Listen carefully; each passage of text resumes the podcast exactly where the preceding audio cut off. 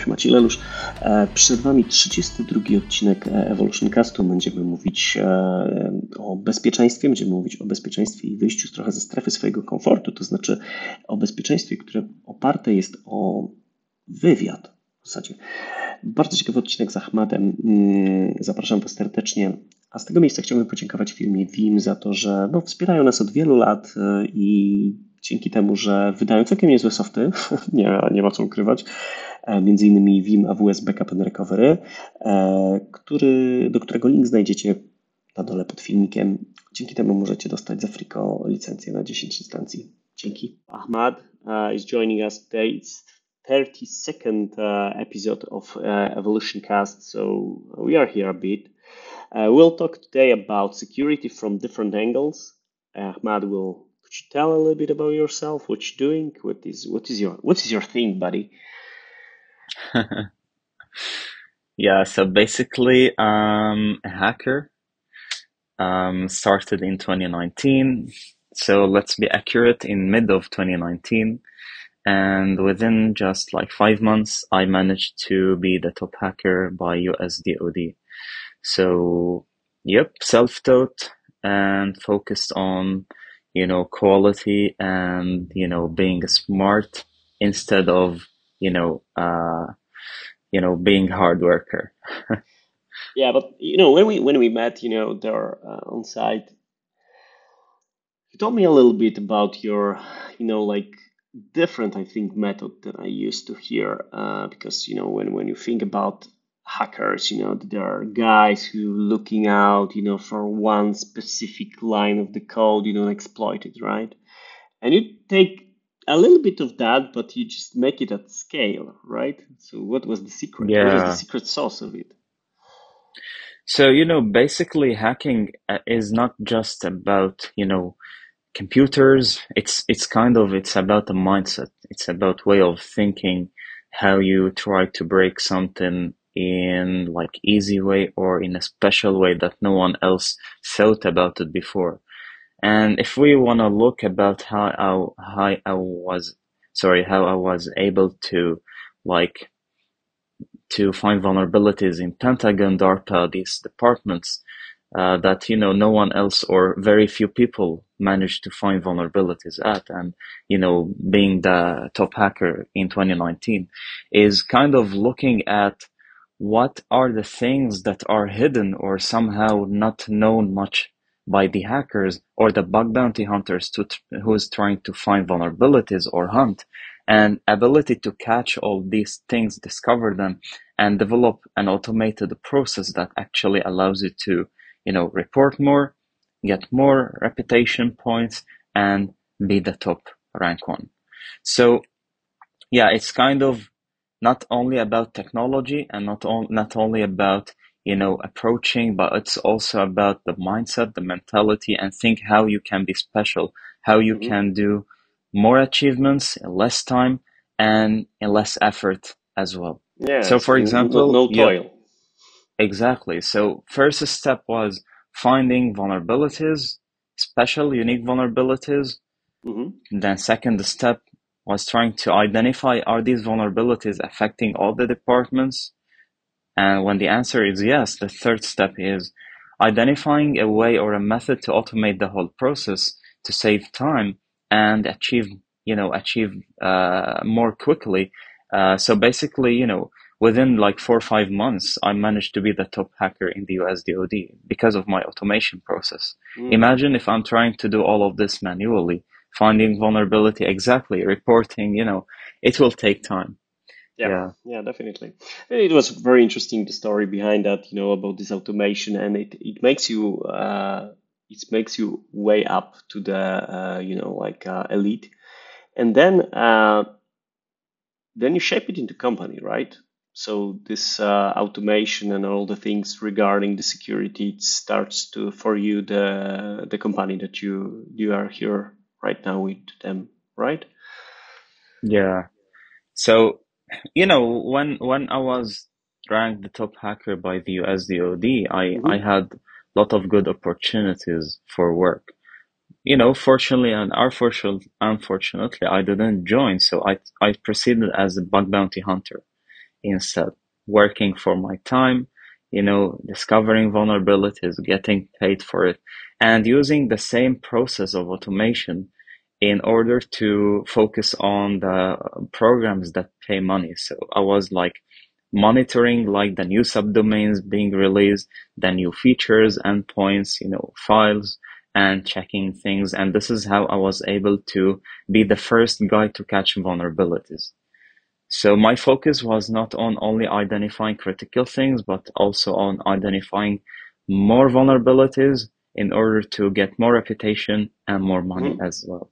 And then, you know, I wrapped all things together to create my startup, Cybertech, which focused on vulnerability assessment, penetration tests, you know, developing mm-hmm. unique projects in active hunting. So, yep, I had some good projects. And then Resecurity, the company that I'm I'm in now, is the one who like acquired my company and started, you know, now I'm part of Resecurity. So it's actually my company now. All right, perfect, perfect. So, uh, what about the security? What you doing, guys? Because uh, you know, when you entering, when I enter on your website, it's it's like bang, right? it's a lot, right? And and could you could you tell me a little bit on what you are focused right now as a white hacker uh, who was like on the opposite side, and now the the business owner who needs to present this knowledge and build out yeah. some case studies. So for whom is Resecurity and what you're doing there? Yeah, so you know, basically, Resecurity, long story short, is an intelligence company that delivers unique threat intelligence solutions and services. But mm-hmm. if we want to talk about more beyond that, so basically, Resecurity is not about a product and it's not about a service, it's about humans. So we do we do our human intelligence work. Uh, mm-hmm. Basically, we focus on the talents, on investing in our human operations. And this is why we are different. So, you know, basically what we do is we have our hunter unit, which is a human intelligence unit that focused on taking the human mindset step forward by not focusing on the technology nor on the machine, but also but only focusing on you know human analysis human investigations manual investigation which allows you to get unique data so we created something unique we didn't want to sound like other people or other vendors that work in the threat intel so that's why we focus on the operational level and the human level as well mm-hmm. it, it seems you know like the general geo situation, you know, like right now that is happening happening in different parts of the world. It's always some kind of war and always some kind of uh, conflict of interest or normal conflict. It's enabled the security business, you know, to grow, to to yeah. gain more focus. And you know, when I when I'm thinking about from the case study perspective, right? So when you think about how we can apply the knowledge of talents around the world, shaped on at the security on any other vendor, right? We have a couple of uh, main targets going on. You know, each company needs that some, in some cases or in some time. So, like, did, did could you tell me a little bit how you approach and to uh, what kind of customer, what kind of situation they should focus on? For example, digital forensics what is what is the moment what, what, what they what is happened what what they should look for or protect themselves before happening something happen something yeah you know it's it's not only about digital forensics mm-hmm. the main problem is about the threats first okay so what we do provide is providing you precursive to an event or intel data that actually allows you to know anything before it even happens could you elaborate about this Intel data? Because this sounds, you know, like, ooh, Absolutely. so when you monitor the mm-hmm. threats directly and indirectly about anything that is happening, you can't kind of predict predict the um, mindset, the behavior of the threat actors, and identify when they are going to target and where they are going to hit. What thing? So things we do is actually we do something called offensive operation. Mm-hmm. Offensive operation by developing upstream access with these criminal threat actors and going for, you know, a chain, developing chain of assets. So when you are in the dark web industry, when you are in the criminal operation industry, so you are capable of detecting, monitoring, and analyzing their behaviors. And when you do that, you are actually one step ahead the threat actors so because you, you like to you want to know what are the people, what who are the people, and if you can. So it's like, so it's like uh, I'm watching uh, I don't know uh, new TVs on the internet. Then the the Intel AI knows that I want to procure probably, you know, and it serves me some stuff. So it's Yeah, profiling me. So you're profiling but generally the the actors, right, in, exactly. Okay.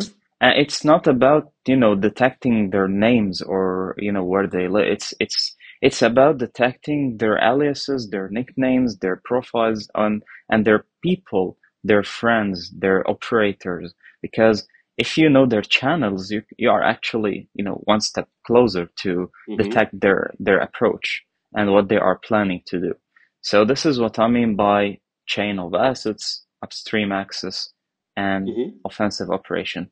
And this is what I told you before. The thing that we do manual investigation, the hunter unit stuff is because we go targeting these, you know, big players. Wh- When you monitor the big players, the rest will be easy. IOCs, Mm-hmm. security incidents happening will be easy because, you know, you need to identify an attack before it happens, not not while it is happening or after it happens. So forensics actually it's happening after, Comes right? after. Yeah. Exactly. So so uh, you're, you're, you what you're saying here, it's like try to know your enemy to be prepared when they attack, not just you know looking who did it. Oh my God, who did it? Okay, so and Yeah, uh, but this needs uh, yeah, like tons of data, I assume. Right. So you need to have like enormous amount of data points to to Exactly. track people who generally don't want to be found, right? So it's not Yep. like me, you know, like I don't care, I'm publishing a podcast and you just type my name and the Google tells you everything, right? But more or less, uh, those the guys or girls who just don't want to be known, right? So their data points needs to be obscured somehow. And how Yep. you manage that? So basically, we do our, you know, we, we consider the largest dark web and botnet aggregators.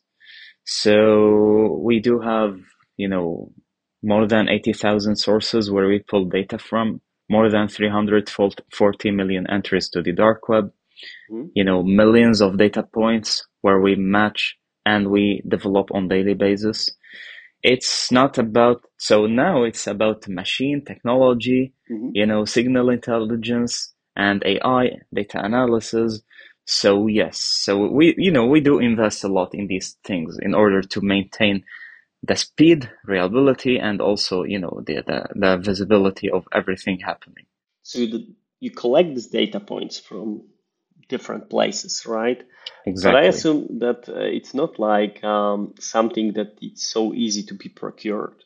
Uh, so it Right. needs specific, mm, let's say, enter and po- enter points and so on. So it's not only to the dark web, but uh, uh, also to the standard, let's say, internet and correlate them Right. together, Right. right? Okay. So it's not about dark web, as you said. It's about internet, internet, social media, uh, open sources, uh, dark web, botnets, operators as well, malwares, incidents. mm. So it's kind, you know, 80,000 sources, Yeah, it's anything that is happening. Yes. So, and, and, and could you tell me a little bit about this botnet? Because for, you know, like most of the average users like me of the internet, the botnet it's like a cloud of infected computers, Yeah, nevertheless, you know, right? And right. is it happening that, you know, that there are some honeypot botnets just for people who just entering Yes. there and, you know, you just know that they do some shit, right? Or they plan some shit to do. Okay, gotcha. So this is the part of this 80,000 data points, right? So the, the honeypots and all of it. Okay, Yes. You know, botnets, as you said, there is a very cool idea about botnets, the honeypot ones. hmm So we have one of our main clients in US. So what they do is they actually infect their devices with botnets and they use you know they use us to monitor the botnets to identify the threat actors what data they are selling what data they you know they are trying to get trying to use and then they they uh, trap these these these threat actors and trick them to entering specific places inside the device because they actually own it, right? So, mm, yeah, so, so and, and like then they fake. Exactly. So what they do is they study the behavior of the threat actors after infecting a device with a botnet. They study what data they look for, what things they exfiltrate, and where they sell, the channels, whatever. And then, in the end, they can catch them inside the honeypots, not mm-hmm. in the criminal marketplaces. Yeah, because we have something. Easy, yeah. yeah, and if you close a criminal marketplace or if you close a channel for threat actors, they will go and create another channel that is more secure. So you don't want you don't want to catch them inside their channels. You want to let them play and then trick them to go to another place where it's controlled by you and there mm-hmm. where you catch them. All right, I get you. And uh, when you when you think about these services, right? So this sounds a little bit, you know, like a huge investment, right? So for yeah. whom for whom that kind of uh, products which what is the case study for it besides you know like a general case study so i don't know so banking sector some what who who use that products who use that approach to build this let's say honeypots right. or or create your data points how it looks like who is the who is the customer right yes here you're talking about big enterprises banking mm-hmm. sector mm-hmm. intelligence agencies military national security level uh, governments and also you know any enterprise that has big data centers or maybe big assets that needs to protect so speaking of banks as well. They they they face a lot problems of, you know, fraud and money laundering, money mules. So what we do for banks is actually we do have our own anti-fraud solution that analyzes the behavior of any asset inside the bank and actually it's capable of capturing any fraud behavior and stop it before even it happens. And the reason why we do this because we understand the behavior of botnets. We collect botnets, we analyze them. So we are actually capable of knowing if there is something similar to botnet with similar signature that is trying to do a fraud, for example, case. Mm, um, so uh, mob uh, analyzing the mob activity uh, outside exactly. the banking system. Okay. Exactly. Yep. Studying the nature of the botnets, what that what are the cards or the financial records that are being sold and you know stolen from and all of that when captured and analyzed they will enhance the threat intel product of the bank also they will enhance the security operations mm. as well yeah. And uh, when you when you think about it you know like because this is a big enterprise right? So the customers that maybe they are not a few but hundreds right globally yeah. that are that are you know like but for the average uh, company like smb maybe plus you know small enterprise what do you think that they should invest in? So what, what is the most important part for them uh, or from your portfolio or in general in the in this area yeah How you know what i notice Right. So what I usually notice, first of all, we focus on quality more than quantity. So if you look mm-hmm. at our profile, we are somehow, you know, not very known, but at, but at the same time, we are very known when it's mm-hmm. related to intelligence and protection. So mm-hmm. we try to capture the top clients that are actually anchor clients. That so kind of the first payment gateway in the world, first bank in the world, the, the known products in the world, you know, are are our clients because they know our value. So regarding your question, your question, what I usually notice is a lot of companies focus on protecting everything behind, you know, below their firewall, inside mm-hmm. their network. So they implement firewalls, EDRs, you know, uh, protections, antiviruses, all these solutions, but they they they you know forget to focus on their employees, on their threats that are outside their firewall, on their surrounding, and you know their parameter. And this is where hackers actually try to exploit. No hacker will go target you directly because they know you're implementing the highest security level, right? So you have firewall, you will be protected, for example. But when they try to target a personal device, in fact, a personal device of an employee, and wait this employee to come inside the network where they can infiltrate now and ex- exploit. And this is what they look for, mm. actually. So this is what you want to tell me. If I understand, let me rephrase that. So let's say we build a fortress, right? Mm-hmm. And we don't send the agents right outside outside our fortress. So we are very secure. But you know, when you look in back in the days, you know, like 2,000 years in the back, all the fortresses or most of them are destroyed. Yeah. so, uh, so what you're saying to me, it's worth to think what is happening outside. So you're like sending your agents, sending your intelligence uh, to outside world and try to figure it out. What are what are the threats there and what is waiting for me, right? Right. Okay, and then there is that there is that kind of tools, you know, because it's easy, you know, right? You, like you said, you, you're buying a firewall, you're buying some ADS, EPS, you know, some some yeah. stuff like this. You check it. You know, there is a cloud of intelligent security wherever looking at the traffic. Right. Feels pretty secure.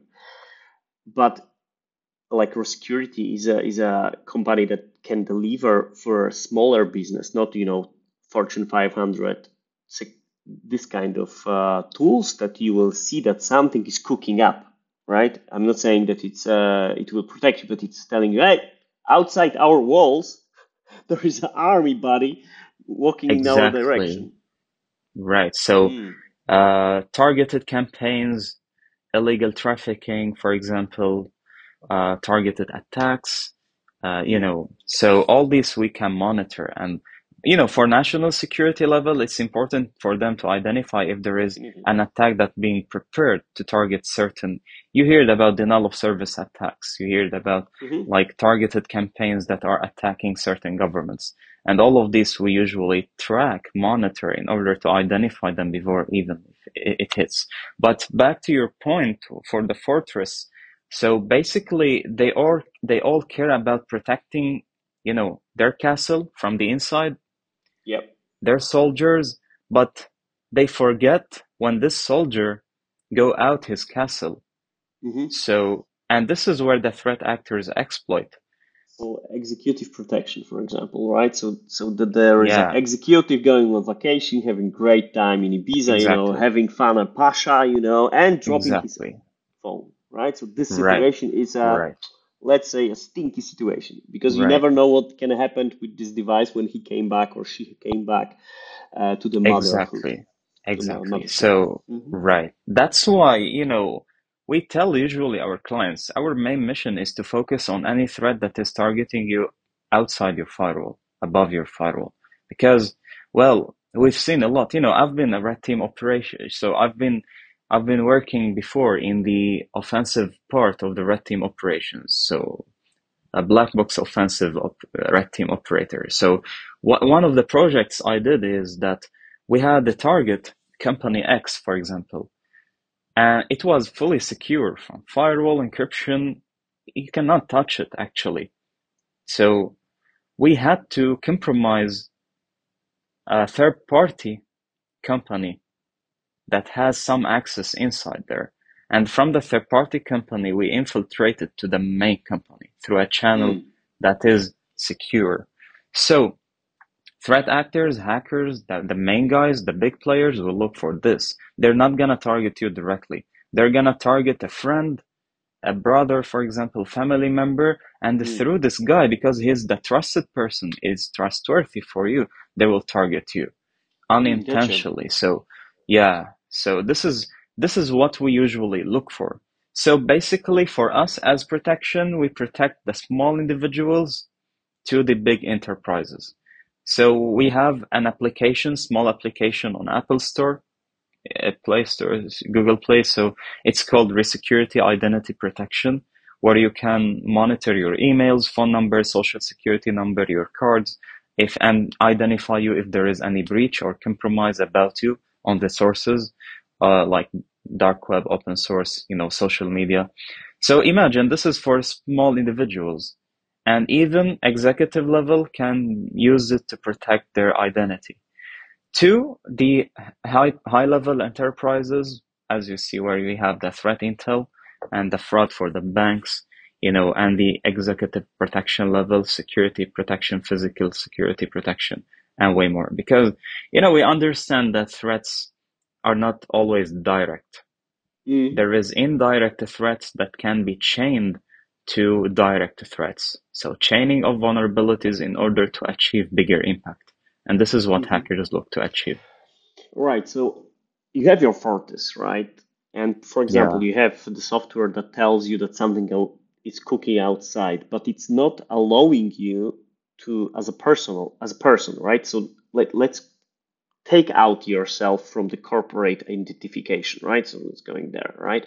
So you're always owning as a person something which is digital connected or, generally you know cooked to the internet right so uh, what you're saying that there's a one part like the Fortress corporate all these fancy systems that everybody hates right, right? and there is a cozy home right that yep. you don't care and this is the place basically that you uh, you need to as well protect your identity because you know like non-planned, but it could be used yeah. Uh, against and you. And because, right, mm-hmm. so because when this guy comes back again inside, he will be a potential insider threat without mm-hmm. even him knowing.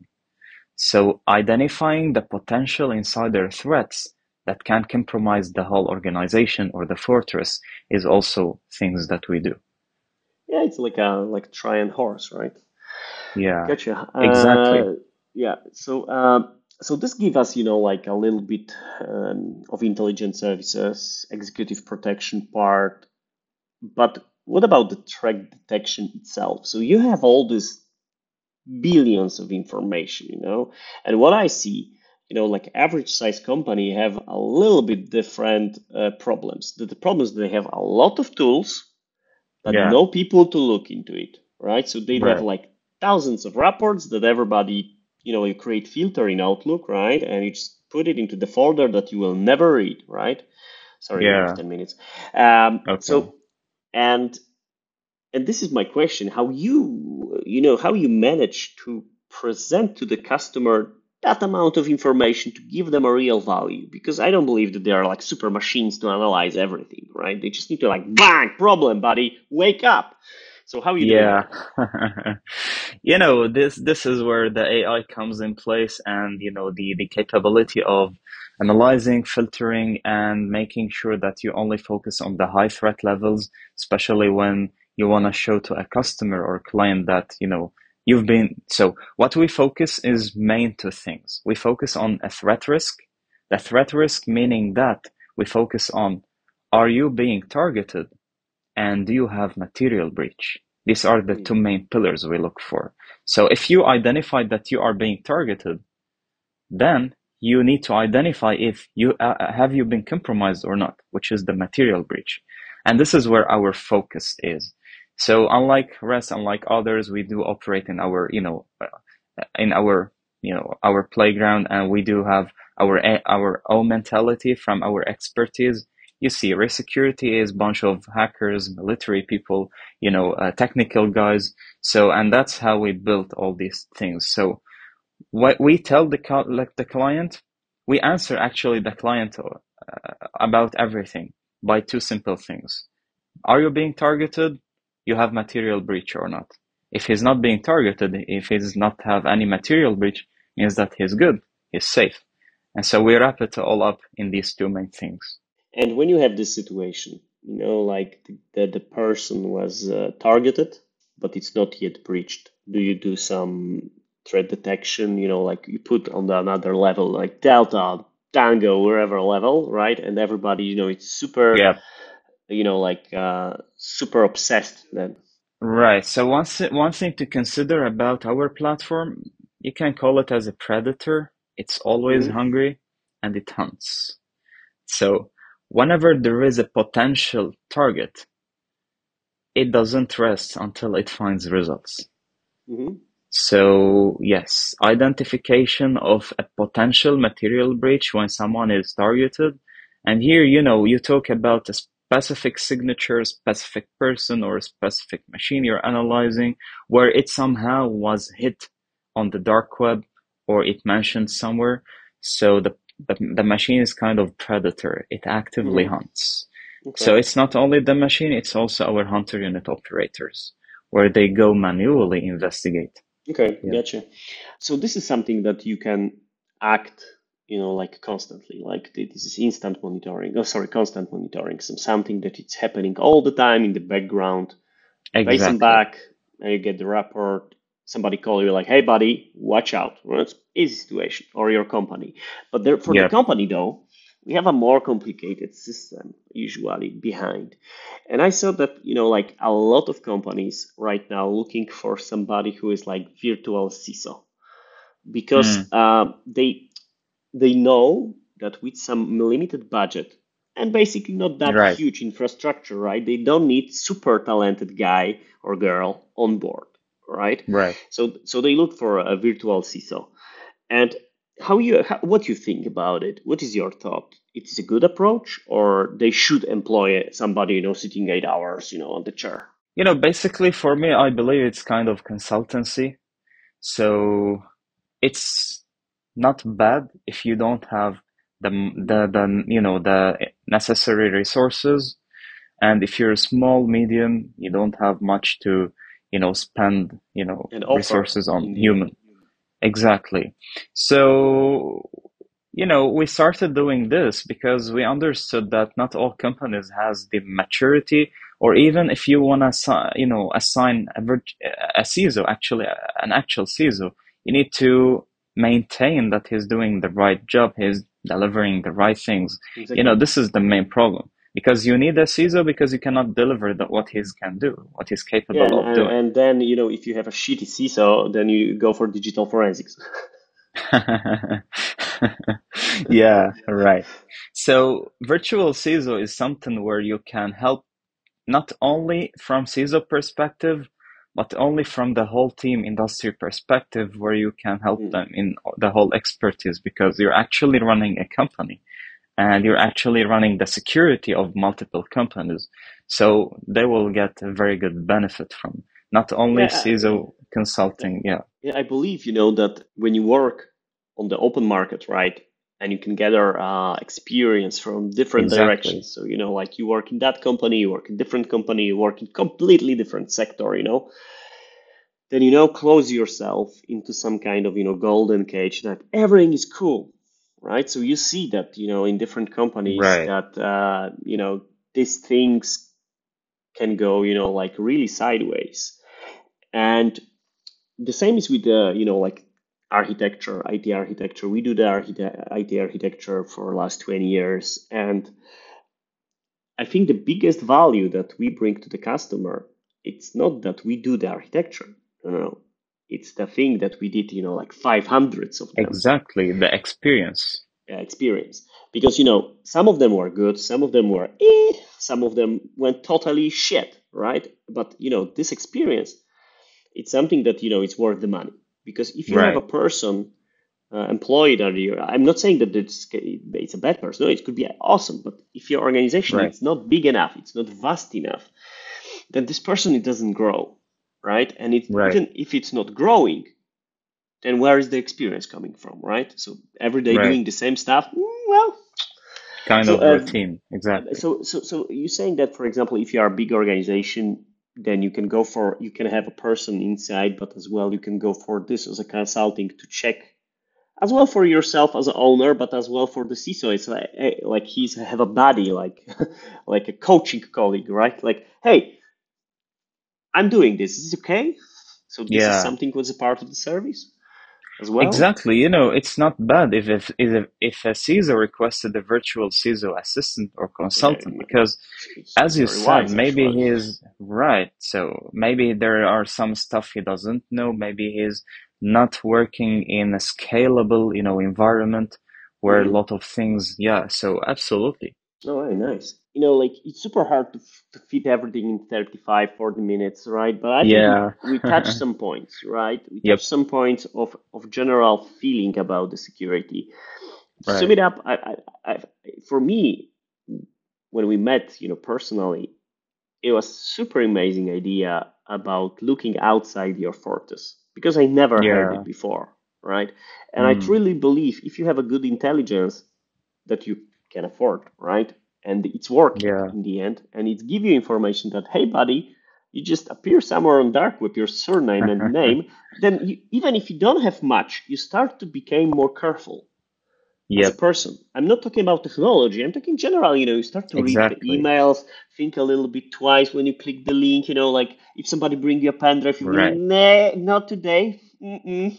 Even if it's your friend, right? Like, "Mm, not today. yeah, because you need to identify why why you were mentioned there, how you were another mentioned.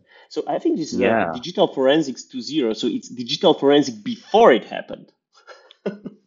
because because you know you want to be you want to know like who paid for that shit because the, the Investigations. yeah the things doesn't happen for free so somebody Exactly. if somebody wants to target you then why it's a natural question ah, very nice Ahmad, thank you very much. Uh, it was a very Thank nice you too. conversation, and I hope we'll have time to meet another time in this lovely Dubai city. And um, Thanks again, and uh, everybody, thank you very much. My name was Maciek Lelusz. This was 32nd uh, episode of Evolution Cast. Thanks, everybody. Pleasure.